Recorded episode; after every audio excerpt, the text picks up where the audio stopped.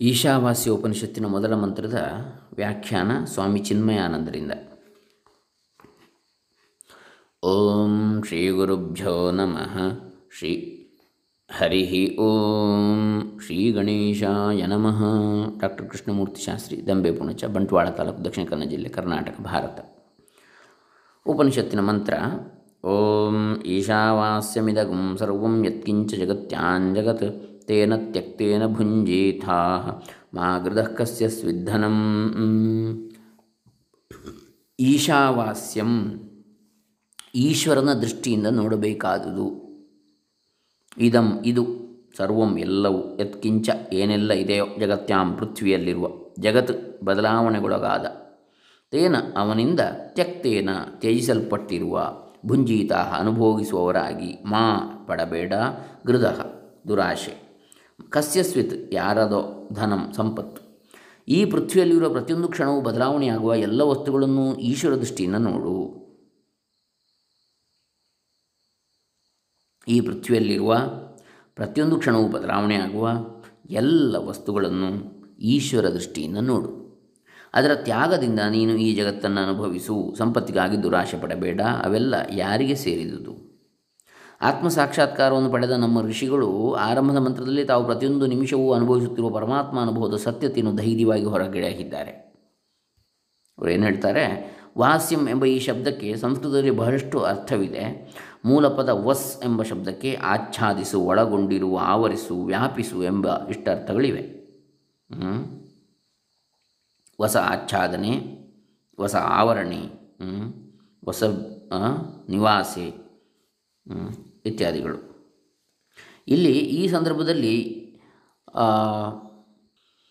ಈ ಎಲ್ಲ ಅರ್ಥಗಳು ಅನ್ವಯಿಸುತ್ತವೆ. ಮೊದಲನೇ ಮಂತ್ರದಲ್ಲೇ ಋಷಿ ಉದ್ಘೋಷಿಸ್ತಾನೆ, ನಮ್ಮ ಇಂದ್ರಿಯಗಳಿಗೆ ಗೋಚರವಾಗುವ ಜಗತ್ತಿನ ಎಲ್ಲ ವಸ್ತುಗಳು ಇದಂ ಸರ್ವಂ ಈಶ್ವರನಿಂದ ಅನುಸ್ಯೂತವಾಗಿವೆ ಎಂದು.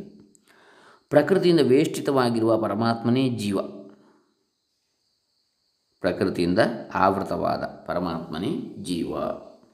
ಪ್ರಕೃತಿಯಲ್ಲಿ ಕಾಣುವ ಪ್ರತಿಯೊಂದು ವಸ್ತುಗಳಲ್ಲೂ ಪರಮಾತ್ಮನಿದ್ದಾನೆ ಪ್ರಕೃತಿಯ ಮೂಲಕವೇ ಪರಮಾತ್ಮನ ವ್ಯಕ್ತತೆ. ಅವ್ಯಕ್ತನಾದ ಪರಮಾತ್ಮನ ವ್ಯಕ್ತತೆ ಪ್ರಕೃತಿಯ ಮೂಲಕವೇ. ನಮ್ಮ ಕಣ್ಣಿಗೆ ಕಾಣುವುದೆಲ್ಲವೂ ಪ್ರಕೃತಿ ಮಾತ್ರ. ಅವೆಲ್ಲವುಗಳಲ್ಲೂ ಪರಮಾತ್ಮನು ಹಾಸುಹೊಕ್ಕಾಗಿದ್ದಾನೆ ಎಂಬುದನ್ನು ಕಾಣು. ನಮ್ಮ ಶರೀರ, ಇಂದ್ರಿಯಗಳು, ಮನಸ್ಸು ಮತ್ತು ಬುದ್ಧಿ ಇವುಗಳೆಲ್ಲವನ್ನು ಆಳುವವನು ಈಶ್ವರ ಅಥವಾ ಪರಮಾತ್ಮ. ಆದ್ದರಿಂದ ಅವನನ್ನು ಇಲ್ಲಿ ಈಶಾ ಎಂದು ಕರೆಯಲಾಗಿದೆ. ನಮ್ಮ ಹೃದಯದಲ್ಲೇ ಇದ್ದು ಹೃದಯೇಶ ಅರ್ಜುನ ತಿಷ್ಠತಿ ಈಶ್ವರ ಸರ್ವಭೂತಾನಾಂ ಹೃದಯೇಶಿ ಅರ್ಜುನ ತಿಷ್ಠತಿ ಎಂದು ಭಗವದ್ಗೀತೆಯಲ್ಲಿ ಹೇಳ್ತಾನೆ ಕೃಷ್ಣ.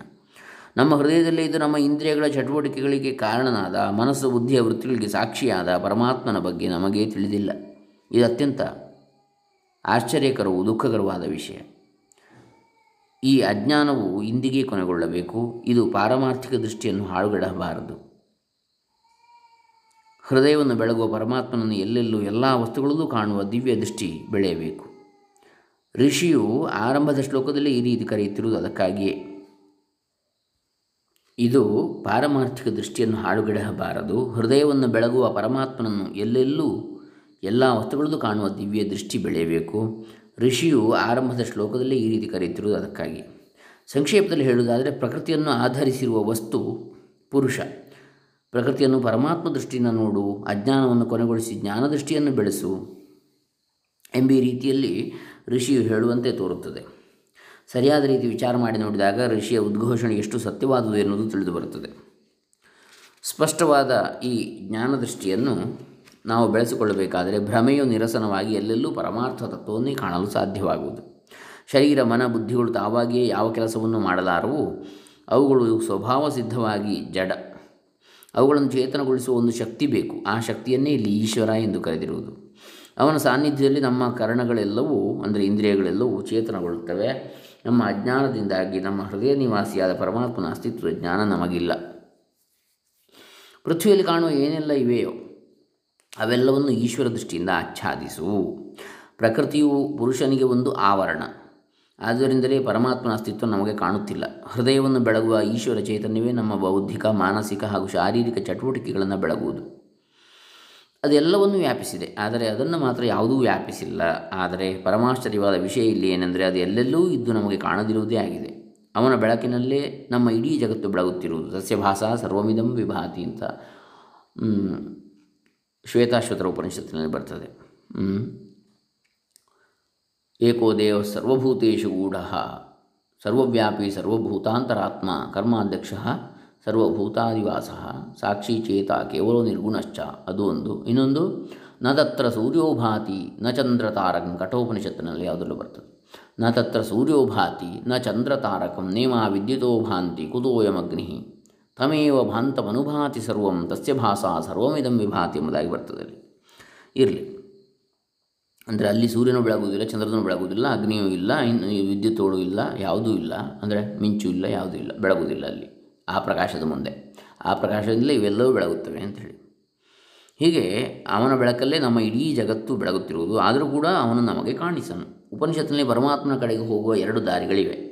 ಒಂದು ಹೊರಗಿನ ವಸ್ತುಗಳ ಮೂಲಕ, ಎರಡು ನಮ್ಮ ಪಂಚಕೋಶಗಳನ್ನು ದಾಟುವ ಮೂಲಕ.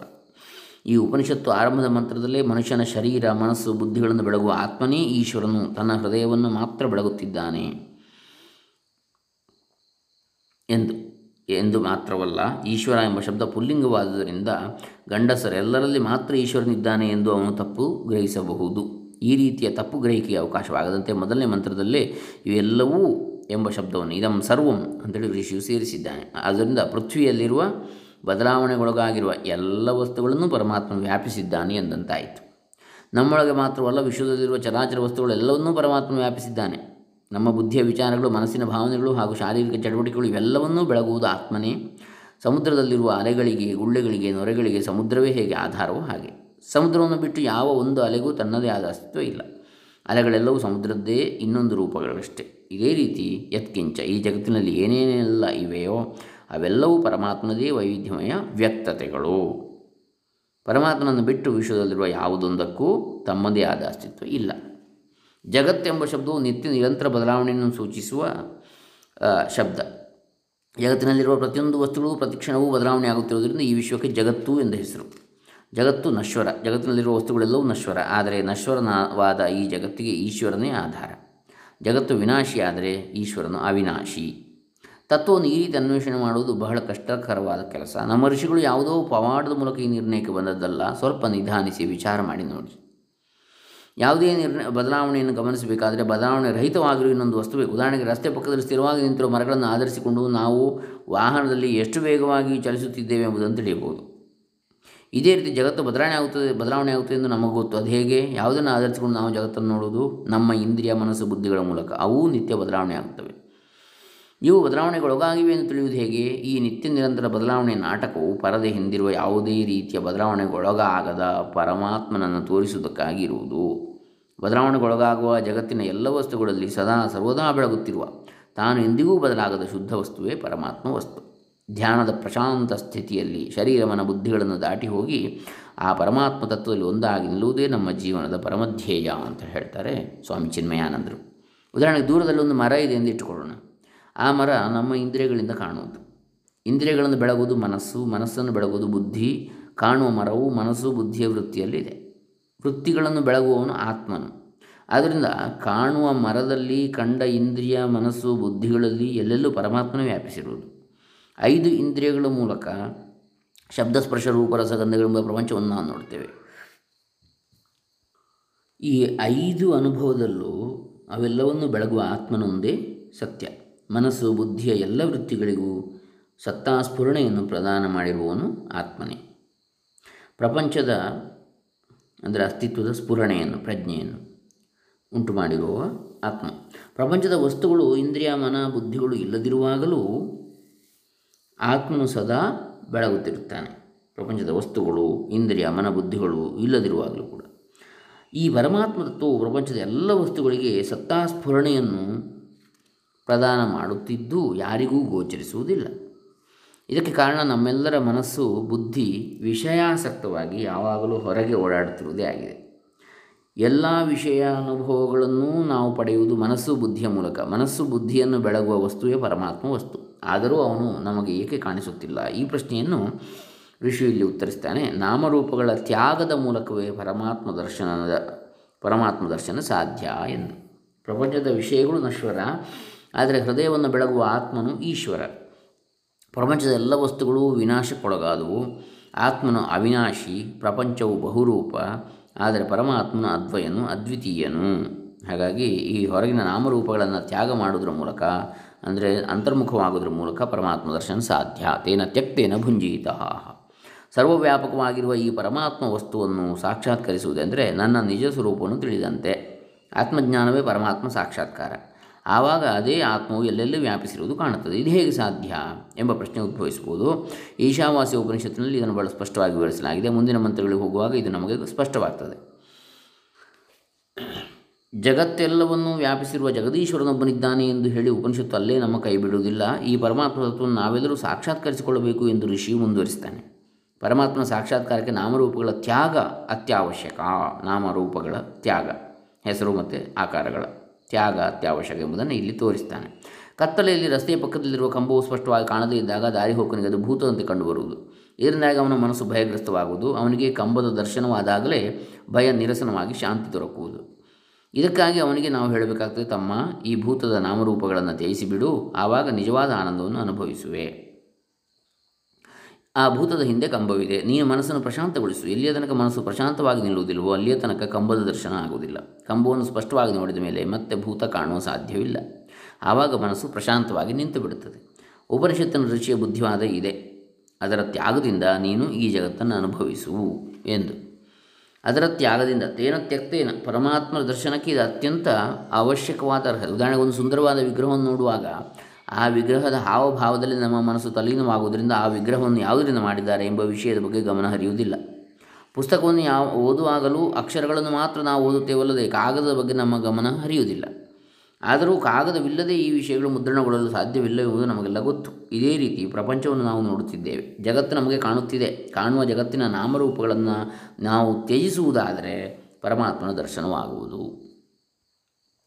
ಆಚಾರ್ಯ ಮಧ್ವರು ತೇನ ತ್ಯಕ್ತೇನ ಎಂಬುದಕ್ಕೆ ಬಹಳ ಸುಂದರವಾದ ಅರ್ಥವನ್ನು ಕೊಟ್ಟಿದ್ದಾರೆ. ತೇನ ಎಂದರೆ ಅವನಿಂದ ಎಂದು ಸಂಸ್ಕೃತದಲ್ಲಿ. ಇಲ್ಲಿ ಅವನಿಂದ ಎಂದರೆ ಈಶ್ವರನಿಂದ ಎಂದರ್ಥ.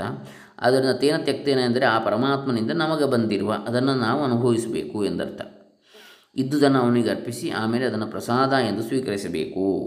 ಪರಮಾತ್ಮನಿಂದ ನಮಗೆ ಬಂದದನ್ನು ಅನುಭವಿಸಬೇಕು. ಅಂದರೆ ಪರಮಾತ್ಮನಿಗೆ ಅರ್ಪಿಸಿ ಪರಮಾತ್ಮ ನಮಗೆ ಕೊಟ್ಟದ್ದನ್ನು ಪ್ರಸಾದ ರೂಪವಾಗಿ ನಾವು ಈಶ್ವರ ಪ್ರಸಾದ ರೂಪವಾಗಿ ನಾವು ಭಗವಂತನ ಪ್ರಸಾದ ರೂಪವಾಗಿಯೇ ಎಲ್ಲವನ್ನು ಕಾಣಬೇಕು, ಅನುಭವಿಸಬೇಕು. ಯಾರಿಗೆ ಸೇರಿದ್ದು ಈ ಸಂಪತ್ತು? ಕಸ್ಯ ಸ್ವಿಧನಂ ಪ್ರಪಂಚದ ಎಲ್ಲ ಸಂಪತ್ತು ಒಬ್ಬ ಪರಮಾತ್ಮನಿಗೆ ಸೇರಿದ್ದು. ಅವನೇ ಎಲ್ಲ ವಸ್ತುಗಳಲ್ಲೂ, ಎಲ್ಲ ಜೀವರಾಶಿಗಳಲ್ಲಿರುವವನು ಜಗತ್ತು ಸಮುದ್ರದಲ್ಲಿ ತೇಲುವ ಒಂದು ಮಂಜಿನ ಗಡ್ಡೆಯಂತೆ. ಮಂಜುಗಡ್ಡೆಯ ಒಳಗೂ ಹೊರಗೂ ನೀರು ಮಾತ್ರ, ನೀರೇ ನೀರಿನಲ್ಲಿ ತೇಲುತ್ತಿದ್ದಂತೆ. ಎಲ್ಲೆಲ್ಲೂ ನೀರೊಂದೇ ಸತ್ಯ. ಇದೇ ರೀತಿ ಜಗತ್ತೆಲ್ಲವೂ ಪರಮಾತ್ಮನಿಂದ ವ್ಯಾಪಿಸಲ್ಪಟ್ಟಿದೆ. ಜಗತ್ತಿನಲ್ಲಿರುವ ಎಲ್ಲವೂ ಅವನದೇ. ಮಂಜುಗಡ್ಡೆಯಾಗಿ ತೋರಿದರೂ ಅದು ನೀರೇ.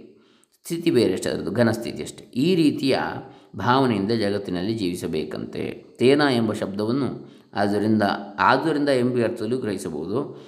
ತಸ್ಮಾತ್ ಅಂತೇಳಿ.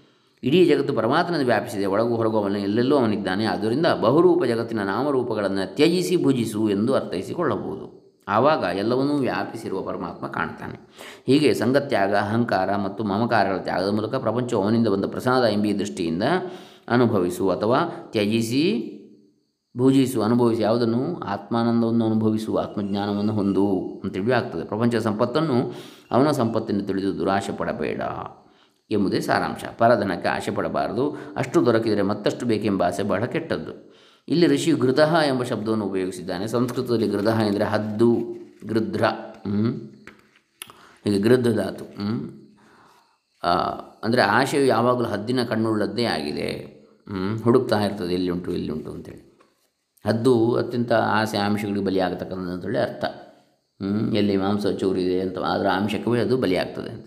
ಅನುಭವಿಸು ಭುಂಜಿತಾಹ ಭುಜ್ ಧಾತುವಿಗೆ ಭುಜಿಸು ಮತ್ತು ರಕ್ಷಿಸು ಎಂಬ ಎರಡು ಅರ್ಥಗಳಿವೆ. ಆಚಾರ್ಯ ಶಂಕರು ಎರಡನೇ ಅರ್ಥವನ್ನು ಇಲ್ಲಿ ಬಳಸಿಕೊಂಡಿದ್ದಾರೆ. ಆದ್ದರಿಂದ ಆಚಾರ್ಯ ಶಂಕರ ಪ್ರಕಾರ ತೇನ ತೆಕ್ತೇನ ಭುಂಜಿತಾಹ ಎಂಬ ಮಂತ್ರಕ್ಕೆ ಅನಾತ್ಮ ವಸ್ತುಗಳಲ್ಲಿರುವ ತಾದಾತ್ಮ್ಯತೆಯನ್ನು ತ್ಯಜಿಸಿ ನಿನ್ನನ್ನು ನೀನು ರಕ್ಷಿಸಿಕೋ ಎಂದು ಹೇಳಿದಂತಾಯಿತು. ಅನಾತ್ಮ ವಸ್ತುಗಳಲ್ಲಿರುವ ತಾದಾತ್ಮ್ಯತೆಯನ್ನು ತ್ಯಜಿಸಿ, ನಿನ್ನನ್ನು ನೀನು ರಕ್ಷಿಸಿಕೋ. ಇಲ್ಲಿ ಋಷಿಯು ಯಾವುದನ್ನು ಭುಜಿಸಬೇಕೆಂದು ಹೇಳಲಿಲ್ಲ. ಬಹುಶಃ ಎರಡೂ ಅರ್ಥದಲ್ಲಿ ಹೇಳಿರಬೇಕು. ಅವನಿಂದ ಬಂದ ಪ್ರಸಾದವನ್ನು ದುರಾಶೆ ಪಡೆದೆ ಭುಜಿಸು ಎಂದು. ಆಮೇಲೆ ಶಾರೀರಿಕ, ಮಾನಸಿಕ, ಭೌತಿಕ ತಾದಾತ್ಮ್ಯವನ್ನು ತ್ಯಜಿಸಿ ಆತ್ಮಾನಂದವನ್ನು ಭುಜಿಸು ಎಂದು. ಎರಡು. ಯದ್ಯದ್ ವಿಭೂತಿ ಮತ್ಸತ್ವಂ ಶ್ರೀಮದೂರ್ಜಿತಮೇವ ತತ್ತದೇವಾವಗಚ್ಚತ್ವಂ ಮಮ ತೇಜೋಂಶ ಸಂಭವಂ ಅಂತ ಗೀತೆ ಹತ್ತು ನಲವತ್ತೊಂದರಲ್ಲಿ ಬರ್ತದೆ. ಹತ್ತನೇ ಅಧ್ಯಾಯ ನಲವತ್ತೊಂದನೇ ಶ್ಲೋಕ. ಸಂಕ್ಷೇಪದಲ್ಲಿ ಹೇಳಿದರೆ ಪ್ರಾಪಂಚಿಕ ವಿಷಯಾಸಕ್ತತೆ ತ್ಯಜಿಸಿ ಇವೆಲ್ಲವೂ ಪರಮಾತ್ಮನ ಎಂಬ ದೃಷ್ಟಿಯಿಂದ ಆತ್ಮನನ್ನು ಭುಜಿಸು, ಅರ್ಥಾತ್ ಆತ್ಮಾನಂದದಲ್ಲಿ ಒಂದಾಗು ಎಂದರ್ಥ. ಆತ್ಮಾನುಭವವನ್ನು ಪಡೆಯದವನು ತನ್ನ ಸರ್ವನಾಶ ಮಾಡಿಕೊಂಡಂತೆ. ತೇನ ತ್ಯಕ್ತೇನ ಎಂಬುದನ್ನು ತ್ಯಜಿಸಿ ಭುಜಿಸು ಎಂಬರ್ಥದಲ್ಲಿ ತೆಗೆದುಕೊಳ್ಳಬಹುದು. ನಮ್ಮ ಪುರಾಣಗಳಲ್ಲೆಲ್ಲ ದಾನ ಧರ್ಮಕ್ಕೆ ಹೆಚ್ಚಿನ ಮಹತ್ವ, ಕೊಡುವುದರಲ್ಲಿ ನಿಜವಾದ ಆನಂದವಿದೆ. ಸಂಪತ್ತನ್ನು ಸಂಗ್ರಹಿಸಿ ಸತ್ಕಾರಗಳಿಗೆ ವಿನಿಯೋಗಿಸಿ, ಈ ರೀತಿ ತ್ಯಜಿಸಿ ಬದುಕಲು ಕಲಿಯಿರಿ. ಯಾರ ಸಂಪತ್ತಿಗೂ ದುರಾಶೆ ಪಡಬೇಡಿ. ಮಾತ್ರವಲ್ಲದೆ ಸಂಪತ್ತನ್ನು ಸುಮ್ಮನೆ ಸಂಗ್ರಹಿಸಿಡಲೂ ಬಾರದು ಏಕೆಂದರೆ ಸಂಪತ್ತು ಯಾರಿಗೆ ಸೇರಿದ್ದು? ಸಂಪತ್ತು ಸಮಾಜಕ್ಕೆ ಸೇರಿದ್ದು. ಅದು ಎಲ್ಲಿಂದ ಬಂದಿದ್ದು? ಅಲ್ಲಿಗೆ ಹಿಂತಿರುಗಬೇಕು ಈ ರೀತಿಯಲ್ಲಿ ಅದನ್ನು ಸದ್ವಿನಿಯೋಗ ಮಾಡುವ ಮೂಲಕ ನಾವು ಭುಜಿಸಬೇಕು. ಸಮಾಜ ನಾವು ಪಡ್ಕೊಂಡಿದ್ದೇವೆ. ಯಾವುದೋ ಕೆಲಸವನ್ನು ಮಾಡಿ ನಾವು ಸಂಗ್ರಹಿಸ್ತೇವೆ, ಸಂಪಾದನೆ ಮಾಡ್ತೇವೆ. ಅದನ್ನು ಮತ್ತೆ ಸಮಾಜಕ್ಕೆ ಕೊಡಬೇಕು. ಸತ್ಕಾರ್ಯಗಳನ್ನು ಮಾಡುವ ಸಂಸ್ಥೆಗಳಿಗೆ ಸಾಧು ಸಜ್ಜನರಿಗೆ ಬಡಬಗ್ಗರಿಗೆ ನಮ್ಮ ಸಂಪತ್ತು ವಿನಿಯೋಗವಾಗಬೇಕು. ಅದೇ ಒಂದು ಆನಂದವಲ್ಲವೇ? ವ್ಯಾಖ್ಯಾನಕಾರರು ಸಾಕಷ್ಟು ಸಂಸ್ಕೃತ ಜ್ಞಾನವುಳ್ಳವರಾದ್ದರಿಂದ ಈ ತೇನ ತ್ಯಕ್ತೇನ ಎಂಬ ಈ ಮಂತ್ರಕ್ಕೆ ಬೇರೆ ಬೇರೆ ಅರ್ಥವನ್ನು ಕಲ್ಪಿಸಿದ್ದಾರೆ. ಎಂಬುದನ್ನು ನೋಡಿ. ಒಬ್ಬರು ಇದನ್ನು ತೇನ ತ್ಯಕ್ತೇ ನ ಭುಂಜೀತಾಹ. ಅರ್ಥಾತ್ ಅವನಿಗೂ ಬೇಡವಾಗಿರುವುದನ್ನು ನೀನು ಭುಜಿಸಬೇಡ ಎಂದು. ಆದರೆ ಈ ಅರ್ಥವಿಲ್ಲಿ ಸರಿ ಹೋಗುವುದಿಲ್ಲ. ತೇನ ತ್ಯಕ್ತಿ ಅಂದರೆ ಭಗವಂತನೇ ಬಿಟ್ಟದ್ದನ್ನು, ಅಂದರೆ ಭಗವಂತನು ಯಾವುದು ಸಲ್ಲದು ಅಂತ ಹೇಳಿದ್ದಾನೋ ನಿಂದ್ಯ ಕರ್ಮಗಳು, ಅದನ್ನು ನೀನು ಆಚರಿಸಬೇಡ. ಆ ಅರ್ಥದಲ್ಲಿ ನಿಂದ್ಯವಾದ ಯಾವುದಿದೆ ಅವನು ಭಗವಂತನೂ ಸಲ್ಲದು ಅಂತೇಳಿ ಯಾವುದನ್ನು ಹೇಳ್ತಾನೋ ಅಂಥದನ್ನು ನ ಭುಂಜೀತಾಹ ಅದನ್ನು ನಾವು ಕೂಡ ಮಾಡಬಾರದು ಅಂತೇಳಿ ಆಗ್ತದೆ, ಒಂದರ್ಥ. ಇಲ್ಲಿ ಸ್ವಾಮಿ ಚಿನ್ಮಯಾನಂದರು ಹೇಳ್ತಾರೆ, ತ್ಯಕ್ತೇನ ಎಂಬ ಪದವನ್ನು ಇಲ್ಲಿ ತುಂಡು ಮಾಡಿರುವುದು ಸರಿಯಲ್ಲ. ತ್ಯಕ್ತೆ ತ್ಯಕ್ತೇನ ಎಂಬುದನ್ನು, ತ್ಯಕ್ತೆ ನ ಅಂಥೇಳಿ. ಯಾಕಂದರೆ ಪದಪಾಠ ಆ ಥರ ಇಲ್ಲ ಮಂತ್ರಕ್ಕೆ. ಆದರೆ ಅದಕ್ಕೂ ಏನೋ ಒಂದು ಅರ್ಥ ಇದೆ ಎಂದು ಇಟ್ಟುಕೊಳ್ಳಿ. ಹ್ಞೂ ಹಾಗೆ. ಯಾಕೆ? ಅವನಿಗೂ ಬೇಡವಾದ್ದನ್ನು ನೀನು ಕೂಡ ಭಗವಂತನಿಗೆ ಯಾವುದು ಸಲ್ಲದು ಅಂತಿದೆಯೋ ಅದನ್ನು ನೀನು ಕೂಡ ಆಚರಿಸಬಾರದು ಅಂತೇಳಿ ಹೀಗೆ ಉಪನಿಷತ್ತು ತನ್ನ ಮೊದಲನೇ ಮಂತ್ರದಲ್ಲಿ ಆತ್ಮತತ್ವವನ್ನು ಪ್ರತಿಪಾದಿಸಿದ್ದು ಮಾತ್ರವಲ್ಲದೆ ಆತ್ಮ ಸಾಕ್ಷಾತ್ಕಾರಕ್ಕೆ ಸರಿಯಾದ ದಾರಿಯನ್ನು ತೋರಿಸಿಕೊಟ್ಟಿದೆ. ಕಾವ್ಯಾತ್ಮಕ ಹಾಗೂ ತಾತ್ವಿಕ ದೃಷ್ಟಿಯಿಂದ ಮೊದಲನೇ ಮಂತ್ರವನ್ನು ಋಷಿಯು ಉತ್ತುಂಗ ಶಿಖರಕ್ಕೆ ಒಯ್ದಿದ್ದಾನೆ. ಆದರೆ ಅಲ್ಲಿಗೆ ನಿಲ್ಲಿಸಲಿಲ್ಲ. ತನ್ನ ರಚನಾತ್ಮಕ ಕೃತಿಗೆ ಕಿರೀಟವೆಂಬಂತೆ ಅದೇ ಮಂತ್ರದಲ್ಲಿ ಒಬ್ಬ ಆತ್ಮಜ್ಞಾನಿಯ ಜ್ಞಾನೋತ್ತರ ಜೀವನವನ್ನು ಹಾಗೂ ಸಾಧಕನು ಸಾಧನೆಯಲ್ಲಿ ಹೀಗೆ ದೃಷ್ಟಿಯನ್ನು ಇಟ್ಟುಕೊಳ್ಬೇಕೆಂಬುದನ್ನು ಧ್ವನಿಸುತ್ತಾನೆ. ಸಾಧಕರಿಗೆ ಇದು ಕಿವಿಮಾತು ಒಬ್ಬ ಮಹಾತ್ಮನ ನಿಜವಾದ ಲಕ್ಷಣವೂ ಹೌದು. ಈ ಮಂತ್ರದ ಕೊನೆಯ ಚರಣ. ಇಡೀ ವಿಶ್ವದ ಸಂಪತ್ತು ಒಬ್ಬ ಪರಮಾತ್ಮನಿಗೆ ಸೇರಿದ್ದು, ಆದ್ದರಿಂದ ಯಾರ ಸಂಪತ್ತಿಗೂ ದುರಾಶೆ ಪಡಬೇಡ ಎಂದು ಹೇಳಿದೆ. ಇಲ್ಲಿ ಋಷಿಯು ಪರಧನಕ್ಕೆ ಮನವೀಯಬೇಡ ಎಂದು ಹೇಳುವ ಮೂಲಕ ಇಂದ್ರಿಯ ನಿಗ್ರಹವನ್ನು ಸೂಚಿಸಿದ್ದಾನೆ. ಬಯಕೆಗಳನ್ನು ಹತೋಟಿಯಲ್ಲಿಟ್ಟುಕೊಳ್ಳುವುದೆಂದರೆ ನಮ್ಮ ಕರ್ಮಗಳ ಮೇಲೆ ಲಗಾಮ ಹಾಕಿದಂತೆ, ಆ ಮೂಲಕ ಅನರ್ಥವಾಗುವುದನ್ನು ತಪ್ಪಿಸಿಕೊಳ್ಳಬಹುದು ಆಚಾರ್ಯ ಶಂಕರರ ಪ್ರಕಾರ ನಮ್ಮ ಮನಸ್ಸಿನ ಬಯಕೆಗೆ ಅರ್ಥವೇ ಇಲ್ಲ. ಯಾರಿಗೆ ಸೇರಿದ್ದು ಸಂಪತ್ತು? ಎಂದು ಉಪನಿಷತ್ತು ಹೇಳುವಾಗ, ಇಲ್ಲಿ ಸಂಪತ್ತು ಅನ್ನುವಂಥದ್ದೇ ಇಲ್ಲ ಎಂಬುದು ಅವರ ತಾತ್ಪರ್ಯ.